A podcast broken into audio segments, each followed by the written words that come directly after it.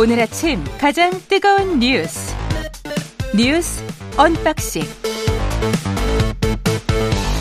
네, 뉴스 unboxing 오늘도 두 분 나와 있습니다. 민동기 기자, 김민아 평론가 나와 있습니다. 어서 오십시오. 안녕하십니까. 예. 어떤 소식부터 시작을 할까요? 대통령실이 MBC에 이제 보도 경위에 대해서 이제 공문을 보낸 소식을 먼저 좀 전해드릴까 하는데요. 예.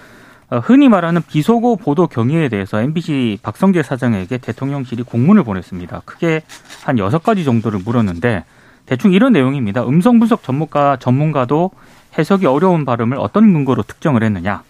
그리고 국회가 미국 의회인 것처럼 괄호로 미국이라 표기한 것은 해석이나 가치 판단이 아니냐. 뭐 이런 것들을 좀 물었습니다. 예. 그러면서 조속한 시일 내에 MBC에 책임 있는 답변을 요청한다. 이런 내용인데 MBC는 보도에 이의를 제기할 수 있는 제도적 장치가 엄연히 존재함에도 어, 대통령실에서 보도 경위를 해명하라는 식의 공문을 보낸 것은 어, 언론 자유를 압박하는 그런 음, 비춰질 수 있기 때문에 매우 유감스럽다라는 입장을 밝혔고요. 예. 어, 그리고 국내 대부분의 언론사가 또 비슷한 보도를 했는데도 MBC만을 상대로 이런 공문을 보낸 것은 MBC를 희생양 삼으려는 것 아니냐 이런 입장을 밝히기도 했습니다. 예. 근데 대통령실만 MBC에 공문을 보낸 건 아니고요. 박성중 국민의힘 의원실도 박성재 MBC 사장과 보도 책임자에 공문을 보냈거든요. 그러니까 비슷한 내용이긴 한데 한 가지 차이가 있는 게 예. 어, 박성중 의원실을 방문을 해서 해당 보도에 대해서 설명을 할 것을 요구를 했습니다. 어, 여기에 대해서 MBC는 언론사 임원을 임의로 소환하려는 시도 역시 언론 자유를 심대하게 제약하는 행위다. 이렇게 좀 비판을 하고 있는 상황입니다. 박성중 의원은 국민의힘 과방위 간사죠? 그렇습니다. 예, 예. 자, 언론 단체들이 지금 반발을 많이 하고 있어요. 이 부분도 잠깐 짚어볼까요? 그러니까 어제 여섯 개 언론 단체가 용산 대통령실 앞에서 기자회견을 가졌는데요. 일단 대통령이 먼저 그 논란에 대한 진상은 대통령이 먼저 밝히고 사과해야 한다 이렇게 주장을 했고 어, 특히 대통령실이 오락가락 해명을 한 그런 부분에 대해서 윤창현 언론노조 위원장은 하다 하다 안 되니까 이제 욕설도 안 했다고 한다.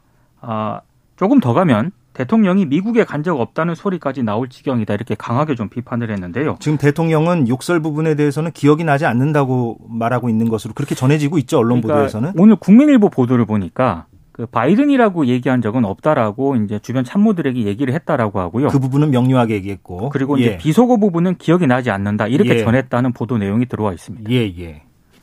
그러니까 전반적으로 대통령 비서실이 특정 언론의 보도 내용의 근거 뭐 이런 것들을 공문으로 질문을 했다라는 것을 전 처음 보는 것 같은데 제 기자 생활에서. 그렇죠 예, 처음 예. 보는 광경이에요 이런 거는 제가 한 18년 했는데 기자 생활. 그렇죠 예. 아주 과거에는 있었을 수도 있습니다 예, 예. 군부 독재 시절이나 이런 때는 보도 지침이나 이런 게 있었잖아요 저는 물론 공문에는 질문의 형식으로 돼 있기 때문에 뭐 이게 보도 지침이다 이렇게 얘기하기는 어렵겠지만 예, 예. 과거의 보도 지침이라는 게 이러저러한 방식으로 이 건은 보도를 해라 이런 게 이제 보도 지침이었던 거잖아요.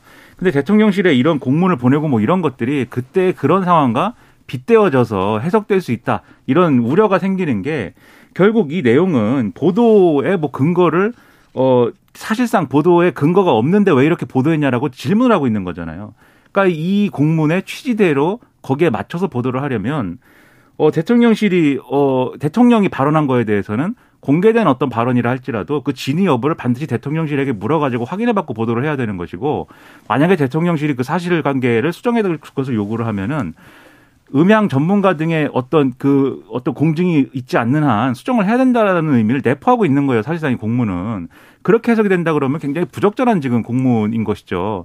다만 이제 뭐 대통령실이 이런 공문을 왜 보내는 것인지는 뭐 의도나 이런 것들을 정확히 어좀 파악을 해봐야 되겠지만 결국은 법적 대응이나 이런 걸 위해서 하는 행위 아니냐 사실관계를 물어보고 거기에 따라서 나오는 답을 근거로 해가지고 어떤 자신의 어떤 뭐 피해라든지 이런 권리 구제를 하려는 거 아니냐라는 의심이 좀 들거든요. 대통령실은 근데 법적 대응은 하지 않겠다고 밝힌 그렇죠. 상황이고 지금 여당 중심으로 이걸 대응하겠다 이렇게 얘기를 했고 근데 그렇죠? 대통령실에는 그런 기류이고 대통령실도 법적 대응 안 한다라고 얘기를 했는데 예. 또 일부 보도를 보면은 이게 보도가 좀 다릅니다 신문마다 아? 일부 보도를 보면은 법적 대응을 완전 가능성을 완전히 닫아놓은 건 아니다 또 이렇게 보도하는 신문들도 있어요. 예.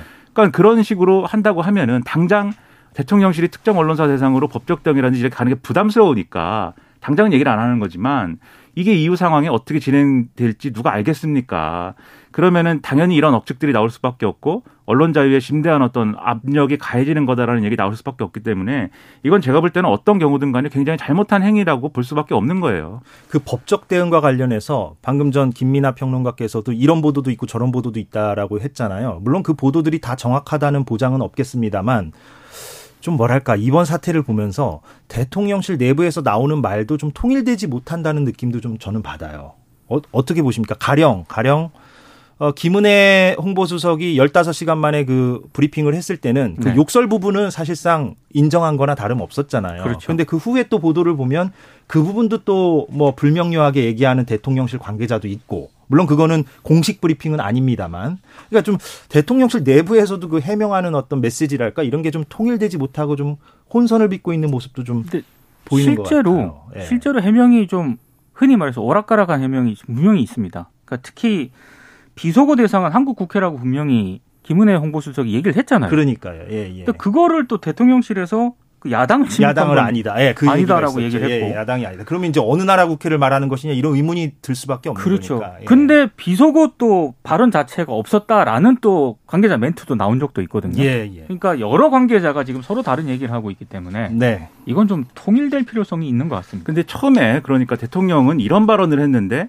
이 발언이 이렇게 잘못 보도됐다. 이게 명확해야죠. 근데 지금 말씀하신 것처럼 뭐가 잘못된 것인지 어느 부분이 잘못 어떻게 잘못된 것인지에 대해서 계속 불분명하게 시간이 지나면서 계속 바뀌지 않습니까? 말씀하신 대로 처음엔 분명히 비속어 부분은 어 별다른 이제 이견이 없는 것으로 비춰졌는데 오늘 보도 내용이나 이런 거 어제까지 이어진 보도나 이런 걸 보면은 대통령실 내부의 기류 이런 것들을 전하고 있어요. 예. 내부의 기류는 이 비속어 부분도 인정할 수 없다는 분위기가 강하다.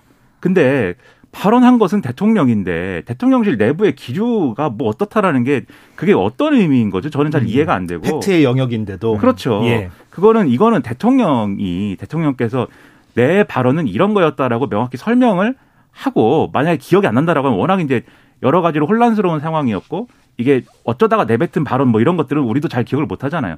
그런 거라고 하면 이런 부분은 나도 기억이 안 나는데 이렇게 설명을 해주는 게 필요한데 네. 그런 설명을 안 해, 안, 하- 안 했기 때문에 혼란이 더 커지는 거 아닙니까? 저는 상당히 의문이 큽니다, 이게. 국민의힘은 그래서 지금 총 공세예요. MBC를 상대로. 잠시 뒤에 저희가 언론노조 MBC 본부 관계자를 인터뷰하긴 할 건데 에, 그래서 MBC 관련해서 어, 진상규명 테스크포스 팀을 구성을 한 상태고 민주당은 어제 박진 외교부 장관에 대해서 해임 건의안을 발의한 상태고 그런 상황이죠 지금? 그렇습니다. 일단 국민의힘은요. 이게 윤 대통령의 비속어 파문이 아니라 MBC의 자막 조작 사건이다. 이렇게 지금 주장을 하고 있고 예. 그래서 MBC 편파 조작 방송 진상 규명 테스크포스를 구성을 했습니다. 박대출 의원이 팀장을 맡았고요.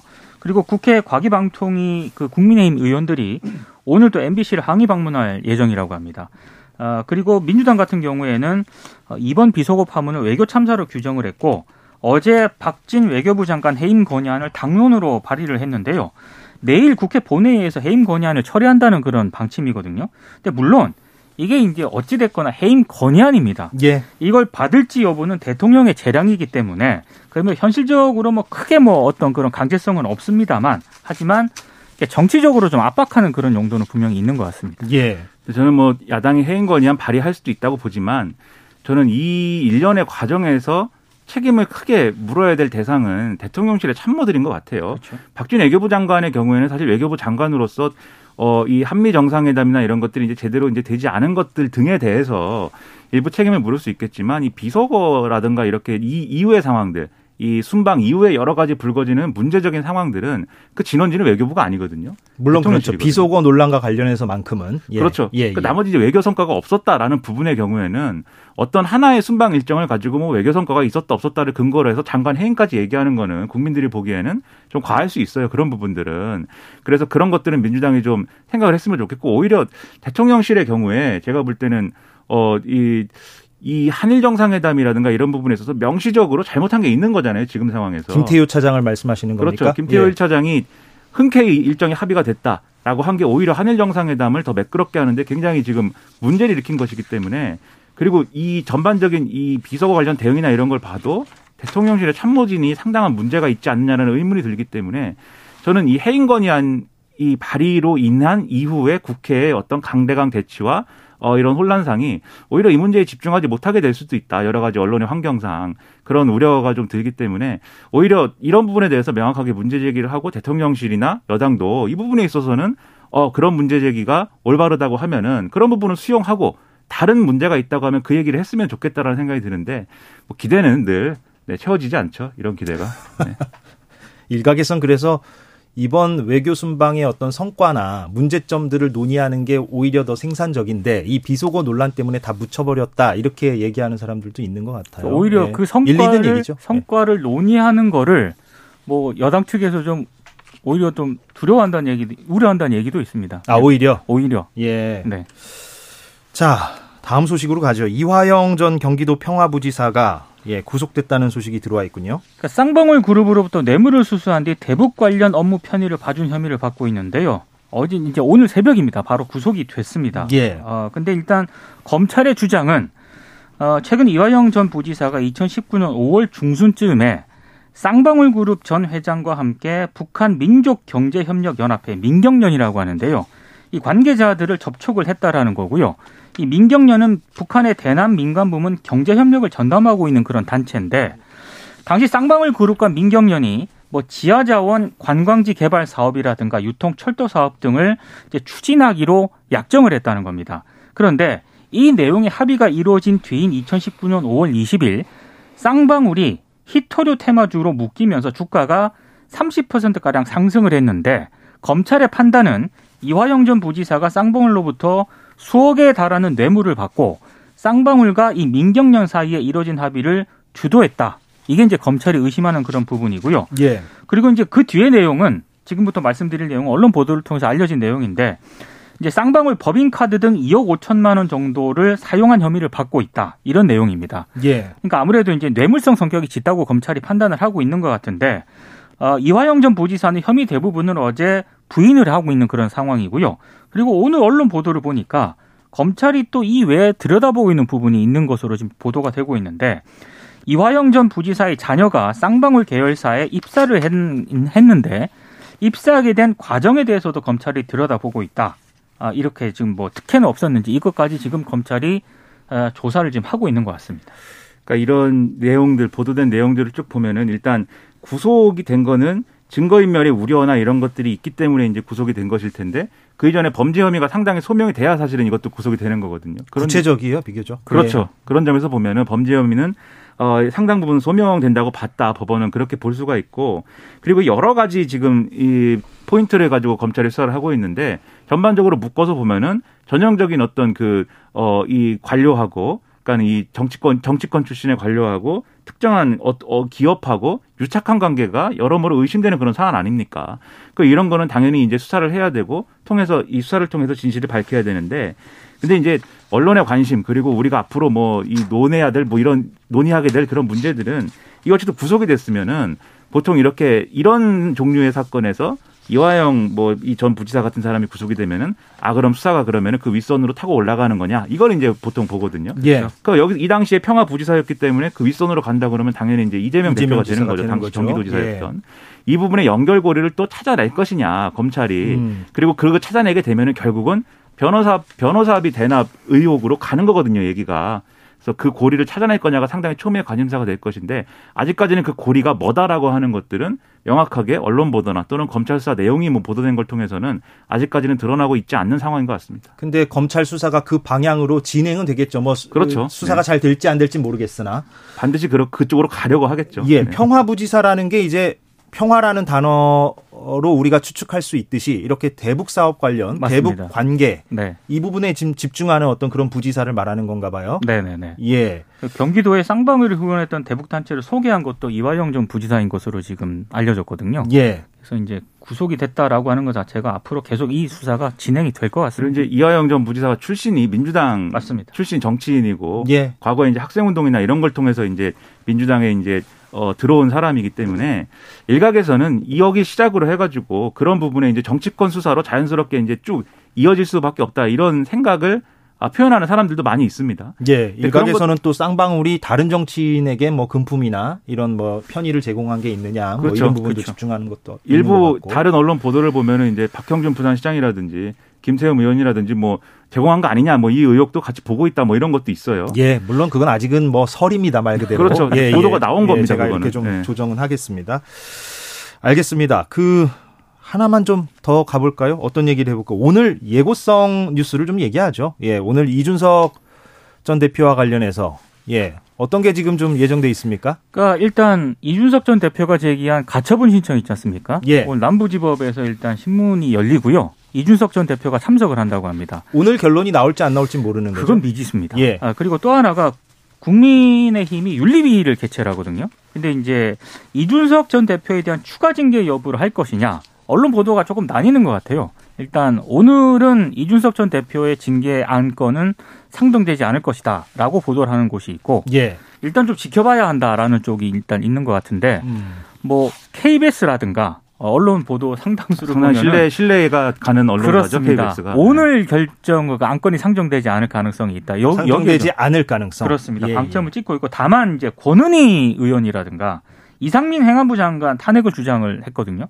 그리고 이제 수해 현장에서 실현했던 이제 김성원 의원 같은 그 건은 이제 오늘 중앙 윤리위를 열어서 예. 다른 저녁에 건들은 올라간다. 상정을 할 것이다라는 보도가 지금 좀 많은 것 같습니다. 그분들은 지난번 윤리위에서 오늘 다루기로 했다. 오늘 그 지난번 윤리위에서 징계 개시를 결정을 했고 오늘 그걸 결정을 하도록 한 것이기 그렇죠. 때문에 아마 논의를 할 건데 이준석 전 대표에 대해서는 이걸 오늘 논의를 하려면 그 전에 소명이라든가 이런 맞아요. 것들을 받았어야 되거든요. 예. 근데 이준석 전 대표 측은 그 소명 요청이나 이런 거 받은 걸 없다라고 하고 그 관련해서 윤리도 뭐 이 소명 요청을 따로 한 건 없다고 하는 거니까 오늘 윤리가 진행되지는 않을 가능성이 크고요. 이준석 전 대표 건에 대해서는 예. 가처분은 오늘 당장 결론을 내리기는 어려울 겁니다. 왜냐하면 오- 오늘 결국 최종적으로 모든 걸 다 정리해야 되거든요. 그동안에 제기됐던 거. 2차 가처분부터 시작해서 5차 가처분까지 다 해야 되는데 그러면 또 오늘 듣고 이 소명이나 이런 것들을 듣고 좀 시일이 걸릴 거예요. 판사가 고민을 또 하겠죠. 그래서 오늘 당장 나오지는 않는데 결국 이준석 전 대표에 대한 추가 징계나 이런 것들은 거- 이 수사 결과가 뭔가 나오거나 그래서 수사 결과 지금 무고 무고하고 증거인멸 교사에 대해서는 경찰이 추가로 이제 수사를 하는 거잖아요. 예. 그 결과가 나온 이후에 진행되는 게 순리에 맞다라고 판단하고 있는 거 아니냐 이렇게 봐- 봐야 되는 맥락인 것 같습니다. 알겠습니다. 뉴스 unboxing 오늘 여기서 마무리를 하겠습니다. 민동기 기자 김민아 시사평론가였습니다. 오늘 고맙습니다. 고맙습니다. 고맙습니다. 예. 지금 듣고 계신 시각은 7시 40분입니다.